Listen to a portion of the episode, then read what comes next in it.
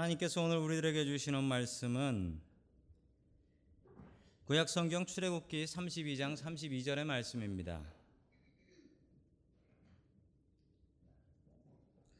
그러나 이제 그들의 죄를 사하시옵소서. 그러지 아니하시오면 원하건대 주께서 기록하신 책에서 내 이름을 지워버려 주옵소서. 아멘. 하나님께서 우리와 함께 하시며 말씀 주심을 감사드립니다. 아멘 자 우리 옆에 계신 분들과 인사 나누겠습니다 반갑습니다 인사해 주시죠 네 반갑습니다 인사 나누겠습니다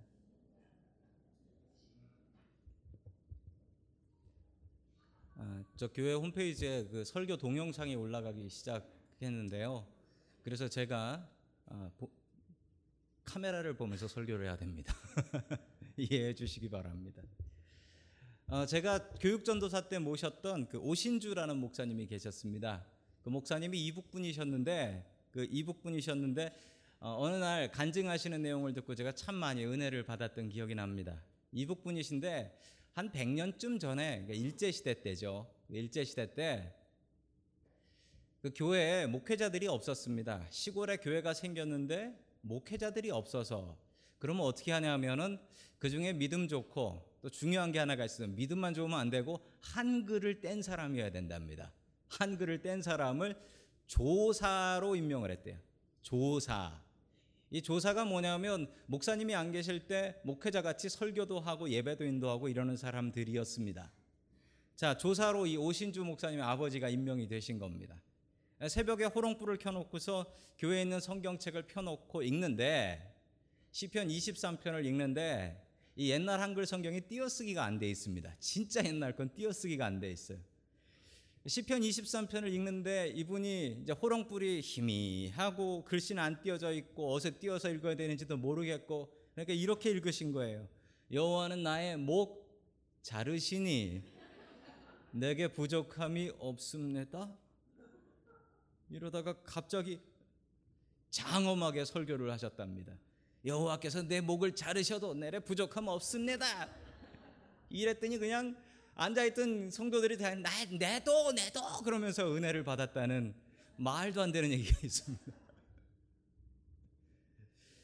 목사도 없고 성경도 교회 한 권밖에 없고 신학 배운 사람도 없고 여러분 그러나 이분들에겐 무엇이 있어서 행복했습니까? 믿음입니다. 믿음. 믿음이 있으니까 여호와께서 내 목을 자르셔도 나는 부족함이 없습니다.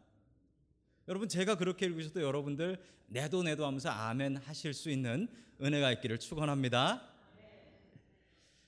영어 속담에 이런 말이 있습니다. Seeing is believing이라는 말입니다. 보는 것이 믿는 것이다라는 말씀이죠. 여러분 보는 게 믿는 것이라는 말은 봐야지 믿을 수 있다는 거죠. 보지 않고는 믿을 수 없다라는 말입니다. 그런데 여러분 성경은 보는 게 믿음이 아니라고 합니다. 여러분 보면 믿음 생기는 거 아니에요. 안 보고 믿는 믿음이 더 큰 믿음이다라고 주님께서 말씀하셨지요.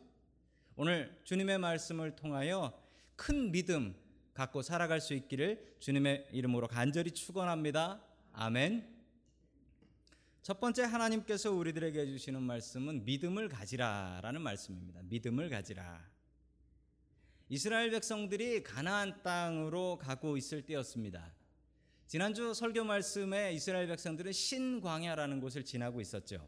그 신광야를 지나서 지금은 저 시내산 쪽으로 내려가고 있는 것입니다. 여러분 화면을 화면에 있는 지도를 보시면 아시겠죠? 신광야 밑으로 시내산이라는 곳을 가게 되었습니다. 자, 그곳에서 무슨 일이 있었냐면 출애굽기 31장 18절의 말씀 같이 봅니다. 시작. 주님께서 시내산에서 모세에게 말씀을 마치시고 하나님이 손수 돌판에 쓰신 증거판 두 개를 그에게 주셨다. 아멘.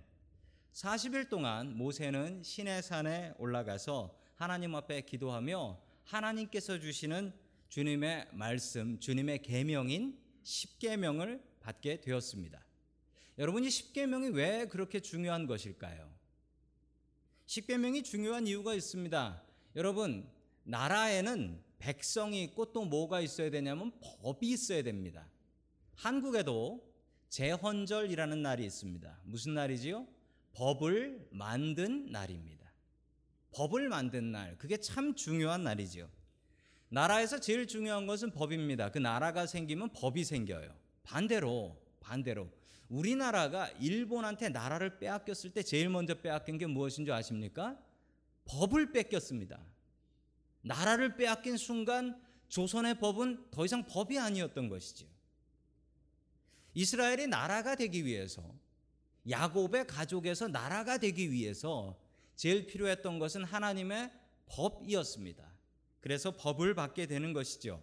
그러나 문제가 좀 생겼습니다. 그 문제가 출애굽기 20, 아, 32장 1절의 말씀입니다. 같이 봅니다. 시작. 백성은 모세가 산으로 오랫동안 내려오지 않아 아론에게로 몰려가서 말하였다. 아멘. 신의 산에 올라간 모세가 40일 동안 내려오지 않았습니다. 그러자 백성들이 걱정을 하기 시작했지요. 사진에 보는 모습이 신의 산의 모습입니다. 보통 관광객들이 올라가는 신의 산의 모습은 저 산의 모습과 같습니다. 저 산을 올라갈 때는 꼭 새벽에 올라갑니다. 왜 새벽에 가냐면 해가 뜨면 너무 더워서 고통스러워서 저 산을 못 올라갑니다. 밤에는 얼어 죽을 것 같이 춥고 낮에는 정말 타 죽을 것 같이 더운 것이 저 신의 산입니다. 저 신의 산에 올라가서 40일 동안 사람이 내려오지 않으니 백성들이 걱정하는 게 당연합니다. 야, 죽었나 보다. 상식적으로 저 아무것도 없는 산에 올라가서 40일을 버틴다라는 것은 이 말도 안 되는 일이기 때문에 백성들은 모세가 죽었다. 죽었으니 이제 어떡하냐라고 생각하며 아론에게 가서 항의를 하는 것입니다. 모세 죽은 것 같은데 이제 이 백성을 누가 이끌고 갈 것인가? 당신이 어떻게 정해 보시오라고 항의를 합니다. 자, 그러자 아론은 이런 답을 내지요. 자, 우리 4절 말씀 계속해서 봅니다. 시작. 아론이 그들에게 그것을 받아 녹여서 그 녹인 금을 거푸집에 부어 송아지 만드 그들이 외쳤다. 이스라엘아 이 신이 너희를 이집트 땅에서 이끌어낸 너희의 신이다. 아멘. 아론은 불평하던 이스라엘 백성들에게 금송아지 상을 만들어서 그리고 이것이 이 금송아지가 너희를 이집트 땅에서 이끌어낸 너희의 신이다라고 떡하니 이야기를 하는데 여러분 이 소가 뭐냐면 여러분 아피스라는 신입니다. 아피스라는 신은 이집트의 신인데 이 소입니다. 소. 소를 신으로 만들었어요. 화면에 보시면 저 아피스가 나오고 있지요. 루브르 박물관, 루브르 박물관에 있는 이집트 30왕조 때 발굴된 무덤에서 발굴된 소의 신상입니다. 보시면 정말 정교하게 만들었어요. 어떻게 저게 3천년 전에 만든 황소입니까? 저 소를 만들어서 저 소처럼 힘 있는 사람이 되라라는 뜻이었던 것이죠. 저 황소의 뜻은 힘과 풍요의 뜻을 가지고 있었던 황소였습니다. 나라도 없이 헤매이던 이스라엘 백성에게 힘을 주기 위해서 만들어낸 우상이 저 아피스라는 이집트에서 봤던 황소의 우상이었던 것입니다. 여러분 인도에 가도 저 소가 우상이지요? 소가 신이라고 합니다. 여러분 게다가 저는 미국에서도 저런 황소 우상이 있는 것을 본 적이 있습니다. 뉴욕을 헤매다가 저런 황소 우상을 보고 제가 깜짝 놀랐던 기억이 있습니다. 여러분 왜 이렇게 황금 송아지에 열광하는 것일까요? 모세가 40일 정도 보이지 않았다고 해서 죽었다라고 어떻게 확신할 수 있었던 것일까요? 여러분 사람들의 마음속엔 어떤 마음이 있었다? 보는 게 믿는 거다. 보는 게 믿는 거다. 이 생각이 있었기 때문에 그렇습니다. 여러분 이 모습을 모세가 보았습니다. 금송아지 만들어 놓고 그 앞에 절하고 춤추고 있는 모습을 보고서 모세가 감히 하나님의 허락도 받지 않고 하나님께서 성경에 하나님께서 손으로 직접 쓰신 말씀이 거의 없는데 그 하나님의 말씀을 땅바닥에 집어 던져서 깨버립니다. 이래도 되는 것일까요? 자, 출애굽기 20장 4절의 말씀을 같이 봅니다. 시작. 너희는 너희가 섬기려고 위로 있는 것이나 아래로 땅에 있는 것이나 땅 아래 물 속에 있는 것이든지 그 모습 우상을 만들지 못한다. 아멘.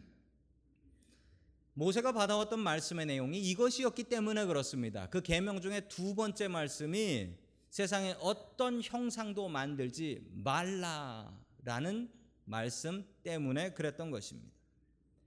여러분 사람은 보고 믿으려고 합니다.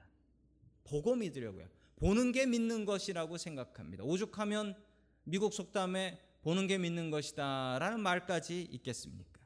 모세가 보이지 않으니 불안했던 겁니다. 하나님 보이지 않으니 불안했던 겁니다. 그 금송아지 자기네들이 만든 건 줄 압니다. 그런데 왜 보면 든든했는 줄 아세요? 보이니까 만질 수 있으니까. 이게 든든한 거예요. 보고 만들 수 있는 것이 그들에게 그렇게 든든했던 것입니다. 여러분 사람들은 보고 믿으려고 하는데 여러분 보는 게 다 믿는 건 아니에요. 여러분 보고 믿는다라는 말 자체가 틀렸습니다. 여러분 진짜 믿으면 보고 확인합니까? 그냥 믿습니까? 진짜 믿으면 안 보죠. 뭐하러 확인합니까? 믿는데. 여러분 믿으면 보지 않습니다. 믿으면 보지 않아요. 보는 것으로 믿음이 나오지 않습니다. 한 4주 전에 저희 교회에 방문하셨던 분들 여러분 기억하시는 분들 있을 겁니다. 아, 저의 대학교 때 서클에서 저에게 성경 공부 가르쳐 주셨던 선배님이신데 여러분 그분이 저 화면에 나오는 저 키가 조금 작은 분이십니다. 아, 김영일 교수님이시라는 분입니다. 조선대 특수 어, 특수교육과 교수님으로 계신 분이신데 저분이 날 때부터 앞을 못 보셨어요. 날 때부터 앞을 못 보셨는데 서울 맹학교라는 맹학교에 들어가셨습니다. 고등학교를 들어가신 거죠. 그런데 거기 들어가 보니까 취업하는 과정에 딱 하나를 배우는데 안마사만 배우더래요. 이 맹인들이 안마를 주로 하니까 안마사 하는 법을 배우더랍니다.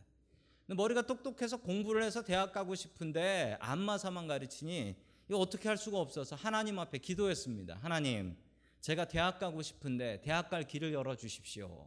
라고 기도를 했더니 어느 날 어느 날 대학교에서 그 봉사 과외 봉사를 하러 온 학생이 있었는데 바로 그 학생이 저 옆에 있는 그 남형두라는 분이셨는데 당시 서울대 법과대학을 다니고 있었다라고 했습니다. 남형두 교수가 열심히 가르쳐서 저 김영일 교수님이 아, 대학에 가셨어요. 대학에 가셨는데 저분이 대학 간 얘기를 제가 들으면서 너무 궁금해서 제가 물어봤어요. 그때는 형이라고 불렀죠. 영일이 형, 형은 수학을 어떻게 풀었습니까? 라고 했더니 어, 우린 듣고 풀어 라고 했습니다. 아니 그, 그 수학을 다 듣고 풀어요? 듣고 푼다고 했습니다. 영어 시험은 어떻게 치세요? 어, 우린 다 듣고 풀어 라고 했습니다. 그래서 천재네 라고 제가 해드렸던 기억이 납니다. 여러분 보이는 게 하나도 없어요. 보이는 게 하나도 없어요. 그래서 기도했어요. 기도했더니 하나님께서 사람 보내주셔서 이제 두 분 교수 되셔가지고 장애인들 위해서 더 좋은 일 하시겠다고 미국 와서 출판사들 예, 협조 구하러 다니고 계세요. 참 대단한 분들이세요. 여러분 봐야지 믿는다라고 하면 저분의 믿음은 뭐로 설명하시겠습니까? 여러분 보는 게 믿음이 아닙니다. 정말 믿으면 보지 않습니다. 셰익스피어의 4대 비극 중에 하나인 오셀로라는 비극이 있습니다. 자, 그 이야기에 보면 이런 이야기가 나오지요. 어떤 흑인 장군이 있었습니다. 아주 용감한 장군이고 유능한 장군이었는데 그 장군 이름이 바로 저 오셀로라는 이름이었습니다. 어떤 백인 집에 딸 하나를 좋아했습니다. 그래서 결혼하고 싶어서 청혼을 했는데 저 백인의 아버지가 흑인이라는 이유만으로 결혼을 허락하지 않았습니다. 내 딸을 흑인에게 시집 보낼 수는 없어 라고 했던 것이죠. 그런데 저 딸도 저 오셀로 장군과 너무 결혼을 하고 싶었습니다. 그래서 아버지를 졸라 조르고 졸라 가지고 결혼을 했지요. 그런데 결혼했다고 행복하지 않았습니다. 왜냐하면 저 오셀로 장군이 자기 아내가 너무 예쁘게 생겨서 자기 아내가 바람이 날까봐, 바람을 피울까봐 걱정을 했던 것이죠. 그래서 항상 아내가 무엇을 하고 있나 점검을 하고 감시를 하면서 살았습니다. 그러던 어느 날 자기 집에 가보니 자기 아내의 침대 옆에 자기가 아끼는 얼마 전에 진급한 자기 부하 장군의 손수건이 떨어져 있는 것입니다. 그것을 보고서 저 오셀로 장군은 경악을 하면서 내 이럴 줄 알았어. 내 이럴 줄 알았어. 그래서 자기 아내, 자고 있는 자기 아내 목을 졸라서 죽여버립니다. 그런데 이것이 음모였습니다. 알고 보니 진급에서 누락된 다른 장군이 진급한 그 장군을 모함하기 위해서 그 장군의 손수건을 몰래 오셀로 장군 침대 옆에다 갖다 놓았던 것입니다. 이 사실을 알게 된 오셀로 장군은 절규하며 자살해 죽게 됩니다. 여러분 보고 믿나요? 보고 믿는다고 하면 오셀로 장군이 잘한 거지요. 가서 확인했으니 너무 잘한 거지요. 여러분 그런데 보는 것이 믿는 것이 아닙니다. 보는 것이 믿는 것이 아닙니다. 여러분 본다고 해서 믿음 생기는 게 아니에요. 성경은 분명히 이야기합니다. 보는 것이 믿는 것이 아니다. 하나님은 보이지 않습니다. 심지어 목사인 저도 하나님 본 적 없습니다.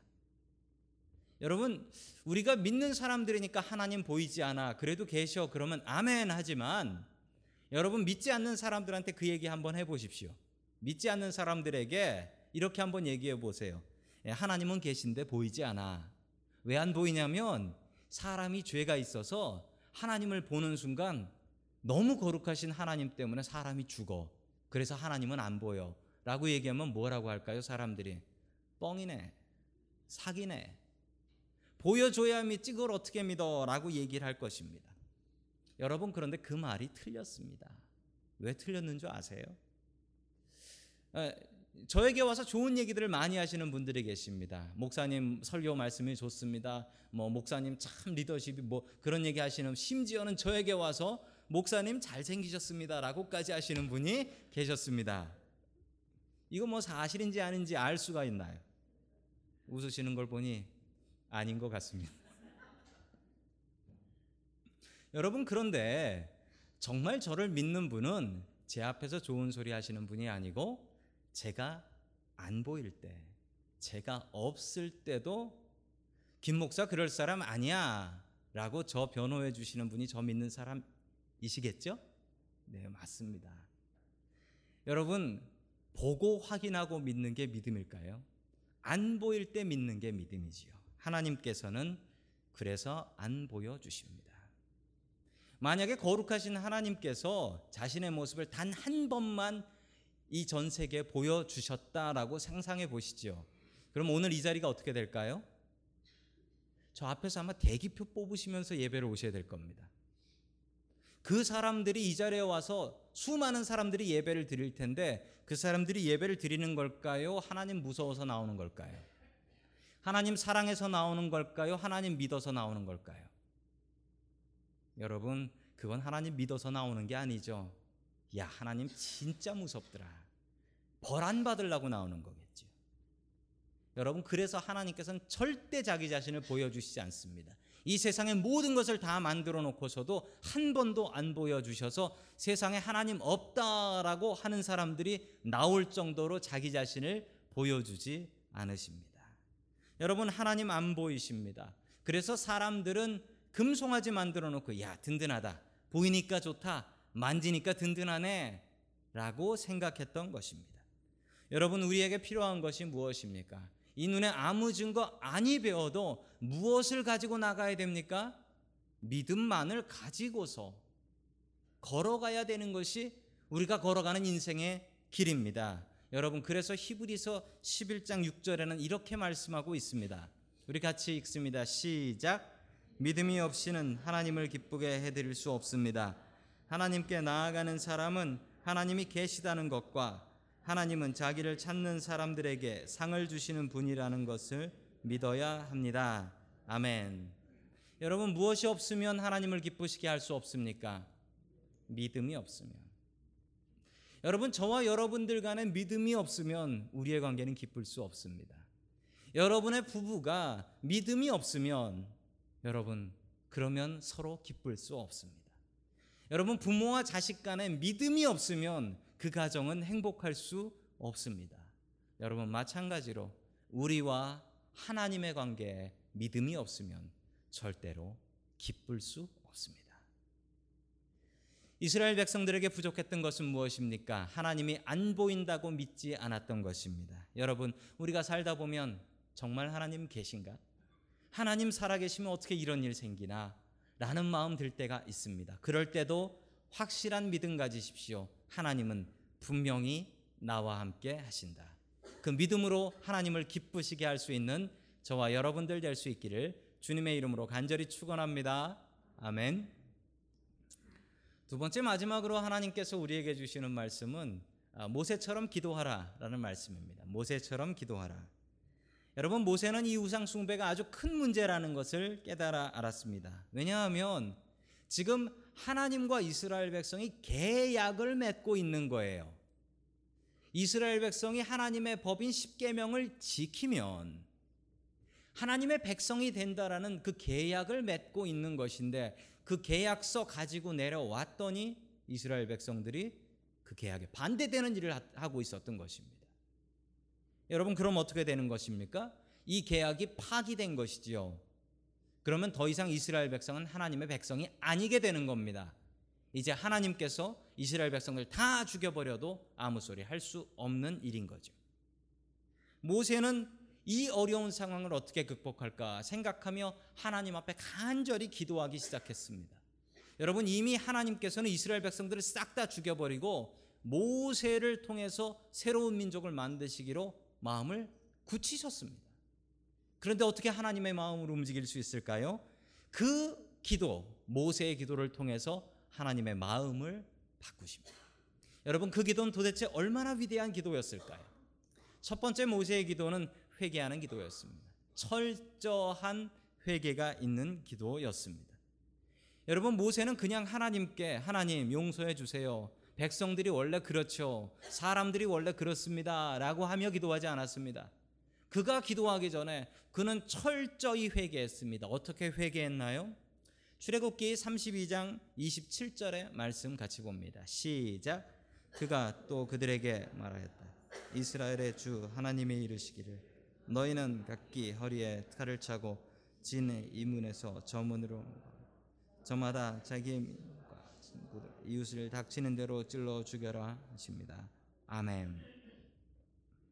모세가 말을 했습니다. 이제 이 백성들을 버려야 될 텐데 하나님과 함께하여 백성들을 죽일 사람들 누구냐?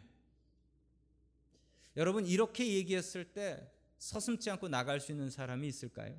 여러분 모세가 있었던 레위 지파 사람들이 앞장서 나옵니다. 우리가 하나님 편에서 징벌을 행하겠습니다.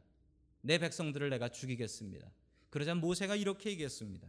너희들은 너희들의 친족과 친구와 이웃을 죽여라. 여러분 이게 얼마나 안타까운 전쟁터에 나가서 적을 죽여라도 아니고 내 친척을 죽이고 내 친구를 죽이고 내 옆에 사는 내 이웃을 죽이라는 겁니다. 여러분 모세를 보시면서 야 모세가 동족을 죽이네 이런 얘기 하실 수 없는 이유가 무엇인 줄 아세요? 여러분 이렇게 하면 가장 큰 피해는 누가 입습니까? 어느 지파가 입을까요? 레위 지파가 자기 친족과 자기의 친구와 자기의 이웃을 죽이니 당연히 레위 지파가 제일 많이 죽지요. 모세가 레위 지파입니다. 모세가 레위 지파예요. 가장 안타까운 명령을 내렸던 것입니다. 모르는 사람, 다른 지파 사람 죽이라고 한 게 아니라 내 친족과 친구와 이웃을 닥치는 대로 죽여라라고 명령을 했습니다. 왜 이런 명령을 했냐고요? 이스라엘 백성 다 죽일 수는 없잖아요. 다 죽게 내버려 둘 수는 없잖아요. 최소한으로 희생을 해서 이 백성 살려야 되지 않습니까? 그래서 모세가 이런 안타까운 명령, 자기 지파, 자기 친척을 죽이는 명령을 내렸던 것입니다. 제가 군대에 있었을 때 일입니다. 저희 부대에서 종종 밖으로 작전 나갈 때가 있습니다. 작전 나갈 때가 있는데 그 작전 나가면 저희 대대에서 그 에스코트를 나가게 됩니다. 에스코트를 이제 군용차, 군용 트럭을 가지고 나갔는데 새로운 운전병 하나가 나갔다가 실수를 해서 그 당시에 가장 고급차라고 했던 하얀색 각진 그랜저를 긁었습니다. 뒤에서부터 쭉 긁었습니다. 그러니까 그 고급차 운전사가 내려가지고 뭐라고 뭐라고 했죠. 이게 얼마짜리 차인데 내 차를 긁어. 뭐 군인이면 다야. 그러면서 소리를 질렀습니다. 그러자 옆에 그 운전병은 어쩔 줄 몰라 하고 있는데 그 옆에 대위 한 분이 타고 있었습니다. 그 대위가 저희 부대에서 성질이 좀 걸걸한 대위인데 내려서 잘못했으니까 일단 어, 일단 경례 한번 하고 그리고 죄송합니다. 작전 중에 실수로 그랬다고 예, 둘러댔지요. 그랬더니 이 고급차 운전사가 분이 삭히지 않았는지 군발이면 나야 그러면서 또 소리를 지르기 시작한 겁니다. 자 그러자 이 대위가 잠시만 실례하겠습니다라고 그 운전사한테 얘기를 하고 나서 운전사한테 얘기하고 나서 어, 자기 운전병을 자기 그 새로운 신임 운전병을 때리기 시작했습니다. 때리기 시작했어요. 때리기 시작했는데 트럭 앞에서 트럭 뒤에 갈 때까지 계속 때렸습니다. 그랬더니만 이 운전기사가 뭐라고 했냐면 이 고급차 운전기사가 아니 그렇게 할 필요까지는 없지 않냐고 그렇게 할 필요까지는 없지 않냐고 이거 그냥 내가 고치면 되는데 그냥 가시라고 그랬더니 이 대위가 아니 우리 차에 흰 페인트가 묻지 않았냐고 그러면서 큰 소리를 치며 그 고급차 운전기사는 자기 차를 몰고 후다닥 도망을 가버렸습니다. 그리고서 다시 차를 오며, 타고 오면서 그 운전병한테 이 대위가 이렇게 미안하다고 했습니다. 야 미안하다. 그런데 너 이거 걸리면 영창 가는 거 알지? 내 그래서 그랬던 거다라고 사과를 했다고 합니다. 그 이야기를 들으면서 야 참 모세 같다라는 생각을 했습니다. 다 죽일 수 없잖아요. 자기 백성 하나님 앞에 다 죽는 거 볼 수 없잖아요. 전 국민을 죽일 수 없었기 때문에 자기 자신을 희생하며 회개하는 기도를 했습니다.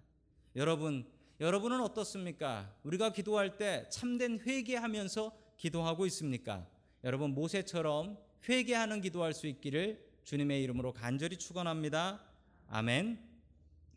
두 번째 모세의 기도는 말씀대로 하는 기도였습니다. 여러분 기도할 때 말씀대로 해야 됩니다. 말씀대로 하는 기도가 더욱더 능력이 있습니다. 자, 출애굽기 32장 13절의 말씀을 같이 봅니다. 시작. 주님의 종 아브라함과 이삭과 이스라엘을 기억하여 주십시오. 주님께서 그들에게 맹세하시기 이르기 내가 나의 자손을 하늘의 별처럼 많게 하고 내가 약속한 이 모든 땅을 너희 자손에게 주어서 영원한 유산으로 삼게 하겠다고 하셨습니다. 아멘. 모세는 하나님의 말씀대로 기도했습니다. 분노하신 하나님께 하나님의 말씀 기억하며 기도했습니다. 이 말씀이 누구에게 하셨던 말씀인지 기억하세요? 아브라함에게 주셨던 말씀입니다. 아브라함에게 주셨던 그 말씀을 기억하며 하나님 분명히 이렇게 말씀하셨습니다. 그러니 들어 주셔야 됩니다. 여러분 하나님의 말씀을 붙잡고 하는 기도는 능력이 있습니다. 그래서 우리가 하나님의 말씀을 듣고 읽고 보는 것입니다. 여러분 하나님의 말씀을 의지하며 기도할 수 있는 저와 여러분들이 될 수 있기를 간절히 축원합니다. 아멘. 마지막 세 번째 모세의 기도는 자신을 희생하며 기도하는 기도였다라는 말씀입니다. 이게 가장 결정적인 기도였는데 우리 32절의 말씀 같이 봅니다. 시작. 그러나 이제 주님께서 그들의 죄를 용서하여 주십시오. 그렇게 하지 않으면 주님께서 하신 책에서 저의 이름을 지워 주십시오. 아멘. 마지막 결정적인 기도는 자신을 희생하는 기도였습니다. 자기의 친척을 죽이는 기도도 아니었고 자기 자신을 죽이는 것보다 더 심한 기도를 드렸습니다. 하나님, 만약 내 백성을 용서해 주시지 않으시면 제가 지도자니까 제가 책임을 지겠는데 저를 생명책에서 지워 주십시오. 이 얘기입니다. 이 얘기는 죽여달라는 얘기가 아닙니다. 사람이 죽으면 천국 갈지 지옥 갈지 그게 정해지는데 하나님 저 지옥 보내주십시오. 이렇게 기도를 하고 있는 거예요. 대단한 지도자입니다. 대단한 지도자예요. 여러분 이 말씀을 통해서 분명히 알 수 있는 말씀이 있습니다. 여러분 생명록이 분명히 있습니다. 그리고 그 생명록은 믿음으로 그 이름이 올라갑니다. 그 거기에 이름이 있으면 천국 가는 거고요. 죽어서 천국 문 앞에 갔을 때 거기 이름 없으면 지옥 가는 겁니다. 성경에 분명히 이 기록하신 책 생명록이 나옵니다. 제가 여러분 기도할 때, 이 재단에서 무릎 꿇고 기도할 때, 여러분 교회 요람을 놓고 기도를 합니다. 요람을 놓고 기도하면서 하나님 여기에 있는 이 분들이 한 사람도 빠짐없이 생명록에 이름 있게 해주셔서 천국에서 다 다시 만날 수 있게 해 주시옵소서. 이 책이 생명록 되게 해 주시옵소서. 이렇게 기도합니다. 여러분 여기 계신 모든 분들이 주님의 생명의 책에 이름 올라갈 수 있기를 간절히 축원합니다. 아멘. 하나님께서 깜짝 놀라서 말씀하십니다. 자기 지은 죄로만 지옥 간다. 너는 지옥 안 간다. 그리고 네가 그렇게 책임지겠다고 했으니 네 기도 들어서 이스라엘 백성들 살려 준다. 이스라엘 백성들이 예뻐서 살려준 것 아닙니다. 모세가 예뻐서 살려준 겁니다. 여러분, 우리가 이렇게 기도해야 됩니다. 오늘은 어머니 날입니다. 여러분, 특별히 우리들 중에 계신 어머니, 그리고 아버지들 기도하실 때 이렇게 기도하십시오. 내 자식 기도가 부족해도, 내 손주 기도가 부족해도, 내가 기도하면 그 중보 기도를 통해서 내 가족과 내 자식들, 내 손주들 살 수 있다라는 것입니다. 여러분 이게 모세의 중보 기도였습니다. 모세의 중보 기도처럼 간절한 기도를 통해서 하나님의 마음을 움직일 수 있기를 주님의 이름으로 간절히 축원합니다. 아멘.